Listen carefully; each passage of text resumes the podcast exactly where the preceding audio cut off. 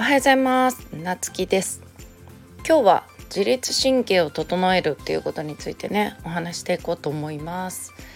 えっ、ー、と今ね季節の変わり目に入ってきて季節の変わり目ってね自律神経乱れる人が非常に多いんですよね。でやっぱりあの自律神経乱れるとあのうつ状態に、ね、なったりとかでまたあの体調崩したりとかでね仕事のパフォーマンス落ちたりとかっていうことになると思うんですよね。でまあじゃあ、えっと、そうならないためにどうしたらいいかっていうと、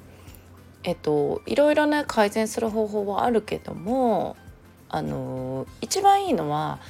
朝の散歩まあこれよく言われてるんでね聞いたことあるかなとは思うんだけどやっぱりね太陽の光を浴びるっていうのが非常に重要で朝のね太陽の光を浴びるとセロトニンっていう物質が出て、まあ、自律神経がね整うっていうふうに言われているっていうのとあとはあの軽い運動がおすすめですね。でやっぱりあの自律神経が乱れてる時ってあの激しい運動とかも良くないしまあ多分できなかったりすると思うんであのストレッチとかヨガとかまあね、あとはその朝のお散歩ねっていうのがあの非常に効果的っていうふうに言われてます。まあお散歩するとね運動も兼ねてあの太陽の光もね浴びれるんであの一石二鳥っていうことでね